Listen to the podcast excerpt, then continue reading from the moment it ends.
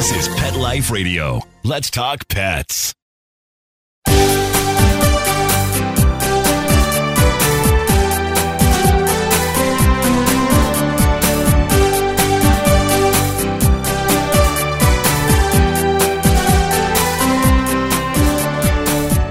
Hello, and welcome to Working Like Dogs on Pet Life Radio. Thank you for joining us. We're your hosts. My name is Marcie Davis, and my co host is my trusty service dog, Whistle. And we're thrilled to be with you today to talk about our favorite subject working dogs and working animals. And today we'll be visiting with Steve Fowler. Steve is a research specialist with the United Way of Southwestern Pennsylvania, and he holds a master's degree in social and comparative analysis in education from the University of Pittsburgh. And he has worked in nonprofit and advocacy since 2005, and he's currently developing a conceptual framework for the social construct of disability. Steve currently lives in Pittsburgh, Pennsylvania with his new seeing eye dog, Harry. And Steve is going to visit with us today about how he decided to get a seeing eye dog and his experience with his new adorable partner, Harry. So come right back after these quick messages as we welcome Steve Fowler and Harry to the show. Sit, stay. We'll be right back after a short pause. Well, four to be exact.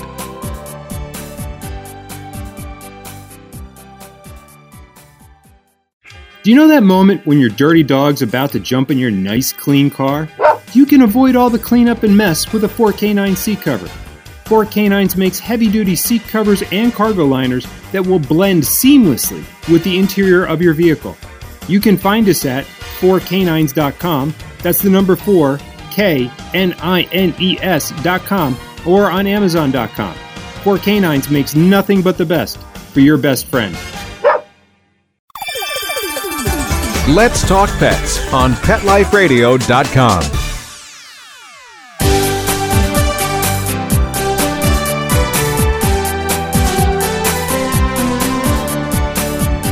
Welcome back to Working Like Dogs on Pet Life Radio. It's my pleasure to welcome two awesome guests today, and that is Steve Fowler and his new seeing eye dog, Harry. Hello, Steve, and welcome. Hi, Marcie. It's good to be here. Yeah, well, I'm so excited because you have so much to share with us today about your new dog, Harry. Yeah, and you know it's uh, interesting, Marcie. We connected because I had found a, a webinar that you had done previously, and I had a lot of questions about getting a first service dog and what to expect, and you said to me honestly, I wish that I had asked those questions. So you and I decided that it would be a good idea for me to maybe come on and share my experiences, and that's what we're here to do. Absolutely, yes, because it is a huge major life decision to get any kind of working dog, as you and I talked about. I mean, it really changes your life. And, and so tell us, Steve, how did you really make that decision to get your first dog? You know, it really wasn't an easy decision. I had began to lose my sight when I was 17 and went through various orientation and mobility training leading up to using a uh, white cane. And I found that um, in addition to the cane getting stuck and me getting jabbed in the gut one too many times, they would also get stuck and break. And I found that people really treat you differently when you have a cane. I started to notice it when I was working in the disability community that people with service dogs were seen as interesting. People wanted to talk to them. Everybody, I'm sure you get this. People, you know, notice you immediately and want to talk to you. Whereas with the cane, I found people sort of avoided me and didn't want to look at me. So it was largely a combination of social and uh, practical reasons that led me to decide to get a dog. Yeah, that's so interesting that you say that because, you know, way back in the day when I was going to get my first service dog, that's what people tried to talk me out of. And they tried to tell me that, you know, oh, you'll be seen as more disabled if you have a dog.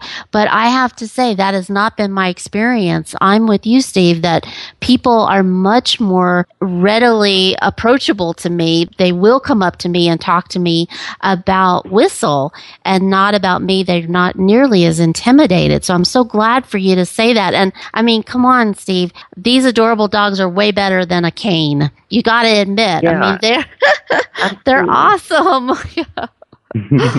I think that it speaks to our social fabric that you know, they say dogs are man's best friend. And when you think of a cane, you think of an ailment. So yeah. I think it really does speak to our view of durable medical equipment. And it's funny that, that they call it medical equipment because it's just something to get around with. Yet here's a dog, something that's been so essential to our development as a society. I just think that it's a natural fit. Yeah, yeah.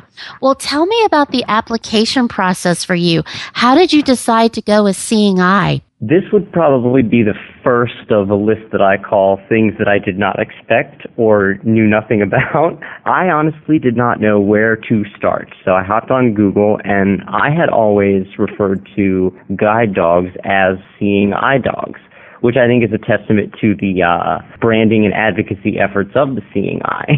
Mm-hmm. They are the oldest guide dog school in North America, so they've been around the longest. I believe since 1929. They're in Morristown, New Jersey. And looking at their program, it just really looked like they they had a top to bottom approach from medical and breeding through training, development. It just seemed like a really good place to start but it took months to get the application done. It was an extensive process.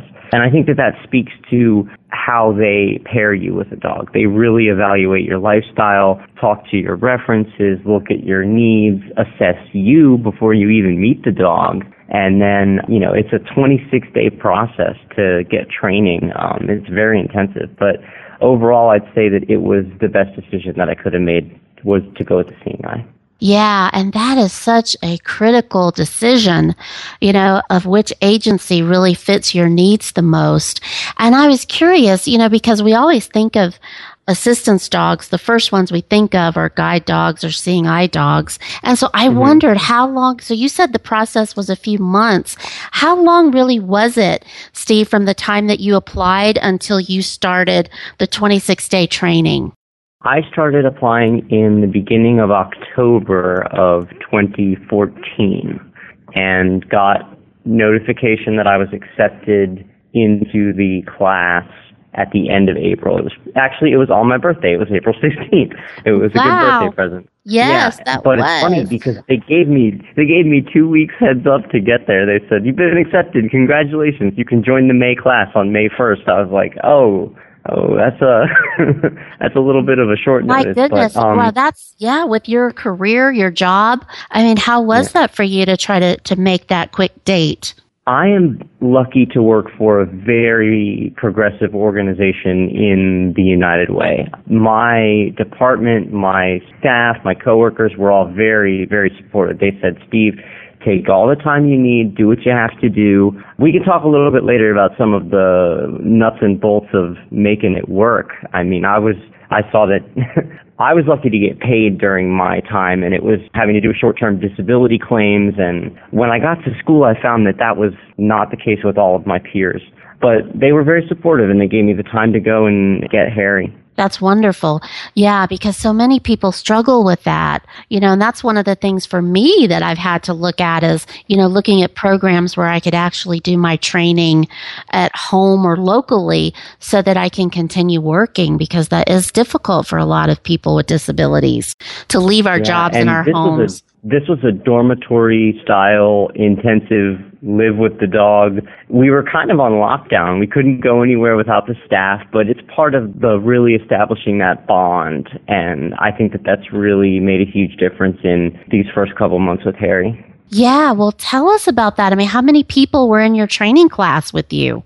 I think I, I believe I was one of 23 and they broke us down into groups. There were people there who had been on their seventh dog.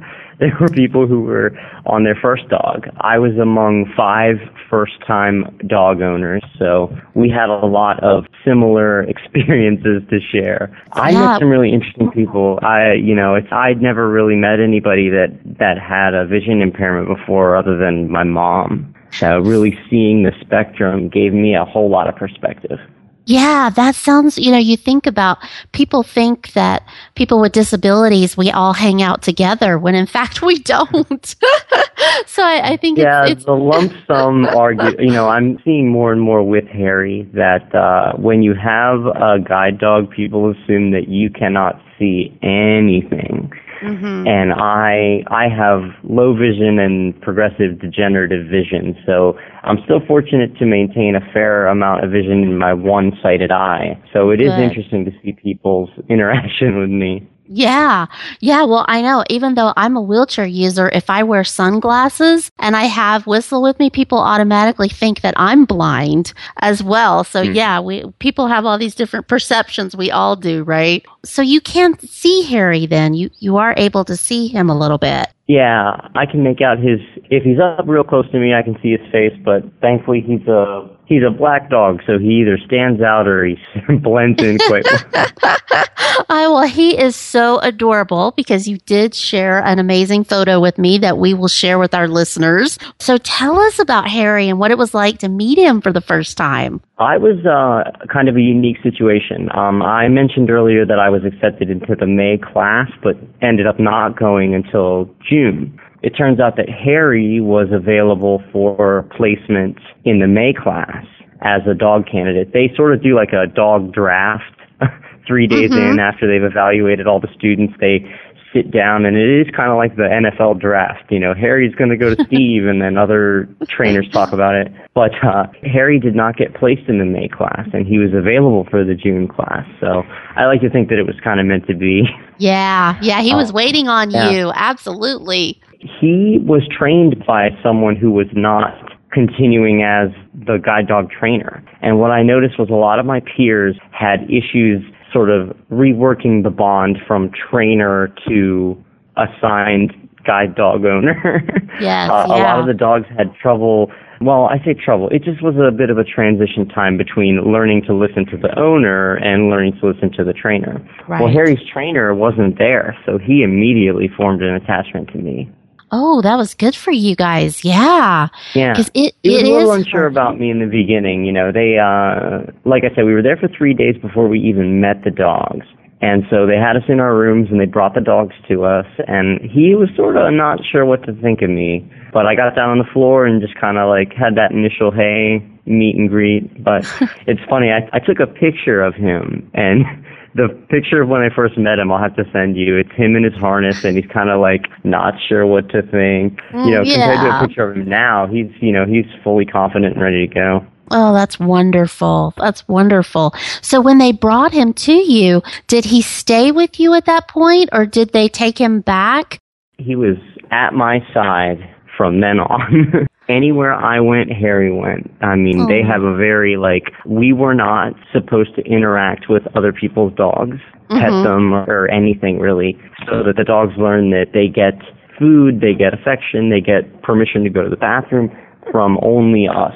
Yeah. So he depends on you as much as you depend on him, right? Absolutely. Plus, I think it uh, speaks to the pack mentality of the dogs. They um, respond to an alpha, and alpha brings the food.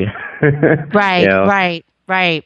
Alpha Yeah. gives the love. So hmm You're everything. You're fun. You're food. You're all those things Mm-hmm. that they need, which is just so beautiful.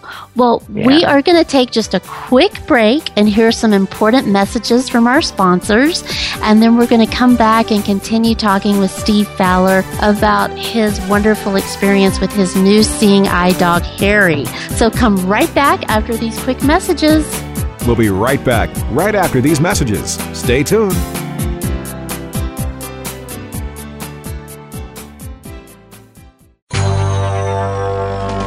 It's designerpetsweaters.com. Hand knitted designer sweaters for your precious pup or cool cat. Beautiful couture patterns for your pets, including custom knitted formal wear, casual wear, yachting, and even sports themed. Many designer pet sweaters include feathered tammy hats, top hats, and a lot of sparkle. Each sweater includes leg loops, front paw sleeves, and leash opening. Visit designerpetsweaters.com to order your four legged fashions today. Large or small, we fit them all. DesignerPetSweaters.com. Hi, I'm Dana Humphrey, the founder of Whitegate PR. We have been specializing in PR and marketing in the pet industry for over 10 years. If you have a pet product or service you would like to promote, give us a call. We can help create awareness for your brand on TV, radio, magazines, newspapers, and blogs. Feel free to reach me directly at 619 414 9307 or learn more on our website at whitegatepr.com or follow us on Facebook.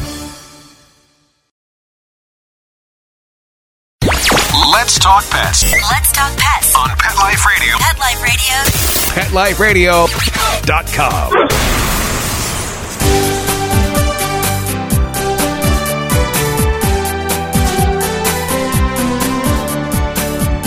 Welcome back to Working Like Dogs on Pet Life Radio.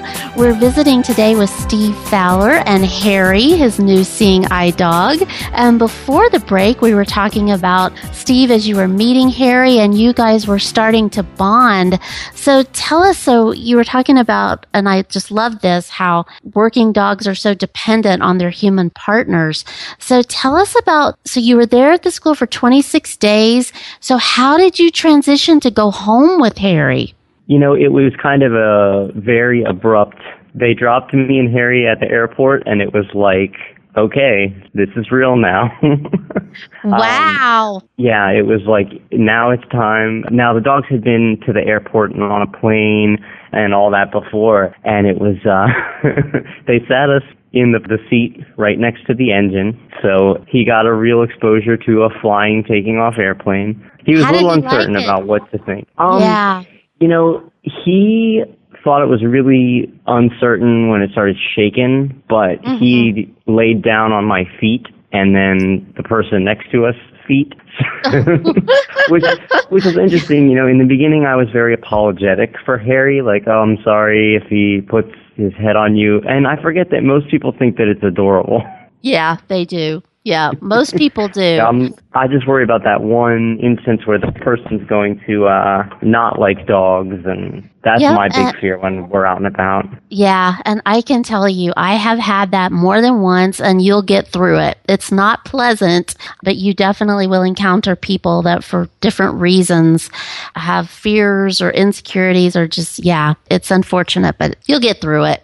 Yeah, I actually had my first refusal of service the other day. I was going along fine, thinking, "All right, the world is a very accepting place," and then Yeah. uh, and then I called for a ride share, and the driver showed up and said, "No, you can't bring your dog in my car." And I had reached out to the ride share company and said, "Hey, you know, this is a fuzzy area because yes, it is a public service, but it's used of private property. People use their cars to drive other people." So Mhm. it's a gray area of legislation. But the company assured me, you know, it's our policy that the drivers take all service animals and we're happy to do it. Well, one thing led to another and I just didn't feel like fighting that day. Yeah, and yeah. I find that uh that's the second item on the list of things that I did not anticipate. And that is I have to decide every day how much do I feel like educating the world.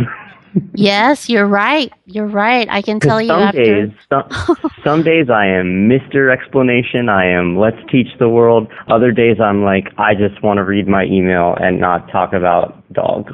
Yeah, yeah. or I, I get or it. Yeah. enlighten people to the don't pet my dog. Please let Right. him work. Yeah. Right. It's so true. It's so true. You do have to just pick the times when you're willing to address it and not. I know sometimes I just act like I have blinders on and I just want to get through the grocery store. You know, when people Yeah. are, they are so curious and they are so adorable that, you know, it is hard to resist. But sometimes I, I just act like I don't see anybody. Otherwise, you'd never get your groceries and get home. my anonymity is gone. yeah, forget it. Yeah, and the ability to blend in Harry. and carry on is not possible. No, you no, you're now with a rock star. Those days are over. Yep, yep, Yeah, Yep, everybody knows Harry. yep, yep. I know. That is your new life now. That's right. You're with the celebrity. Well, tell us about Mhm. what it was like going back to work with Harry. You know, my coworkers were really great. I did not anticipate the outpouring of support that we got. They treat him like he's one of the team. You know, they got him a nice, comfortable bed that he could sleep on. My coworker was like, "Oh, hey, I just bought him this, you know, nice bowl." We notice that he's drinking water out of the other bowl, and it, it's, you know, it it's been great. He sleeps. I had no idea that dogs could sleep as much as he does. Yeah, yeah. They need that. Yeah. When they were placing me with my dog, I told them that I needed a dog that was going to be as comfortable sitting and doing nothing for three hours as it was getting up and going. And uh, that is Harry to a T. Oh, that's wonderful. I like to joke. I had a coworker's kid say, "What's Harry's favorite game?" And I said, "Harry's favorite game is nap." well, you know, that's really hard for these dogs because I think that's a great point that they do have to be so on top of their game at certain points. And then for people like you and I that work, that yes, they have to be very calm and lay down and be still and appropriate in an office environment. And that's hard for these guys sometimes. Yeah, he'll start snoring sometimes, or. Uh, Yep. you know, doing the dreaming where he's chasing rabbits, and it'll be right in the middle of a meeting. Of course, of course. Well, Mhm. tell us about some of the other unanticipated changes. I mean, it's so great to hear you talk about how you're incorporating Harry into your life, but what are some other things that you didn't anticipate, maybe with friends or family? yeah, I did not anticipate how much it was going to affect my partner. Um, you know, I had dealt with what we call cultural microaggressions for a long time, and it's just kind of like one of those things where you let it roll off your back. Uh, the most common one that I get is people assume that because I can't see very well, I also can't hear very well, and they talk louder and slower. And I mean, I like to call it a a benevolent force behind it because they mean well. They're not trying to Yeah. oppress me, but in its own way, it does kind of perpetuate the negative association of people with disabilities. And these are, you know, my colleagues and friends sometimes even will forget, like, hey, I just can't see very well. Right, right. Um, yeah, but she uh she was not anticipating the attention that we were going to get when we're out in public and you know, oh, he's he's so good and you know, she called it the the spectacle and she meant well when she said this, but the spectacle of of the animal that that's not common and yeah. you know, another thing is the, uh, you know, having to decide if I want to take Harry somewhere. You know, Jessica and I are going to the Dominican Republic, and I reached out to their Minister of Disability Affairs, who told me very bluntly that I probably would not want to bring Harry to the Dominican Republic. That hotels and everything, that culturally it's not quite as progressive as it is here in the United States. Yes, yeah. Yeah, I mean, it, is something that you have to think about in every aspect of your life work life, vacation life. Yeah, I, Yeah. I'm actually looking at that myself right now for Belize and looking at if Mm. I can take my dog. And, and I've been told some of the same things that probably not. Yeah, which Yeah, is but hard you know, to it'll hear. give him an opportunity to to take a vacation, I guess. So Right, that's what I was gonna say. what He'll the effect is going to be. You know, well, and what will you what to- will you do with them? Mhm. Who will who will take care of Harry while you're gone? This is a pretty hard decision. I thought about how much do I want to keep his routine? How much do I want to have him, you know, be used to going to work? Should I ask a coworker to take care of him? And we decided that Harry would probably be best staying with a friend of ours who he Mhm. knows. And prior to leaving for a week, we were going to let him stay for like a day or two. So he learns hey, this is a fun place where I can get attention from little girls. so, yeah. We don't have any kids, so Harry's kind of like not does, doesn't quite know what to make of children, except that they're sticky and they taste good. When yeah. well, that sounds great. I mean, that's a really responsible way to look at it and thinking about what's best for Harry and and planning ahead. So, I mean, those are all the really good things that that we all have to think about when we we need other people to care for our our assistance dogs. I know I I was filling out the paperwork and and it was cute. My agency actually asked me to list a godmother and godparents for my assistance dog. And I thought that was so cute. I was like, but that's right. And it's other funny. people that could take care of him if if something happened, which I thought was so cute to think of it as godparents. Yeah, you know, my big fear is that if I get hurt or something, you know, I had to ask very, very real, like if I get hurt and, and incapacitated, what happens to the dog? Because my Yeah. big fear is that I'm going to get hit by a car, they're going to take me in an ambulance and just leave poor Harry in the gutter. But Yeah, yeah. I was told that that is not going to happen, that they're not going to just leave him. But, you know, I have a, in case of emergency, doggy number so that I know that he can get medical attention. And That's Um, awesome. It's kind of like having a perpetual two year old. It is. It absolutely is. That's a great way to look at it. But I, I just love how you're so proactive, Steve, how you're really thinking about these things and, and really trying to make sure that Harry's best interests are addressed. You seem like a really good partner to Harry, which is just awesome. Yeah, we always had dogs growing up. We had smart dogs too. We had a border collie that was the second most smartest dog. Harry's probably the smartest dog I've ever met. But yeah, I was used to dealing with how to train a dog with a high level of intelligence, how to you know correct and redirect if they're doing something that you don't want them to do. You know, I did not quite understand what I was signing up for because I thought that the dog was always in guide dog mode. I did not anticipate that when his harness is off, it's silly dog time. That's right. Mm-hmm. yeah, and Harry, you know, it's funny when we, when we get home at night, I take his harness off, I hang it up, and then he looks at me. He's like, "Am I good? Can I go?" And then he runs over to what I call his treasure chest. Uh, he doesn't like to play with toys. He just likes to carry them around. and he gets out all his toys and plays around and people are surprised too when his harness is on and off the difference in his mentality Yeah. Yeah. It's like night and day. Yeah. yeah, it really is like his focus is totally different and uh i did not expect there to be that dichotomy to his personality i kind of expected you know i'd heard stories about police dogs how they're zombies how they you know train the dogs to do neurotic things, but you know, I was very, very, very misinformed going into it. So I'm glad that I was able to learn and share my experiences. Yeah. Well, it's been so great to visit with you today. And I just love hearing about your experience. And I'm so proud of you for taking this big leap and for enhancing your life and Harry's life. And I have to ask you our, our final question today is okay, now based on everything you know, what do you wish that someone would have told you? Oh wow. Okay. You know, in my head, I had an answer to this question because I knew it was coming.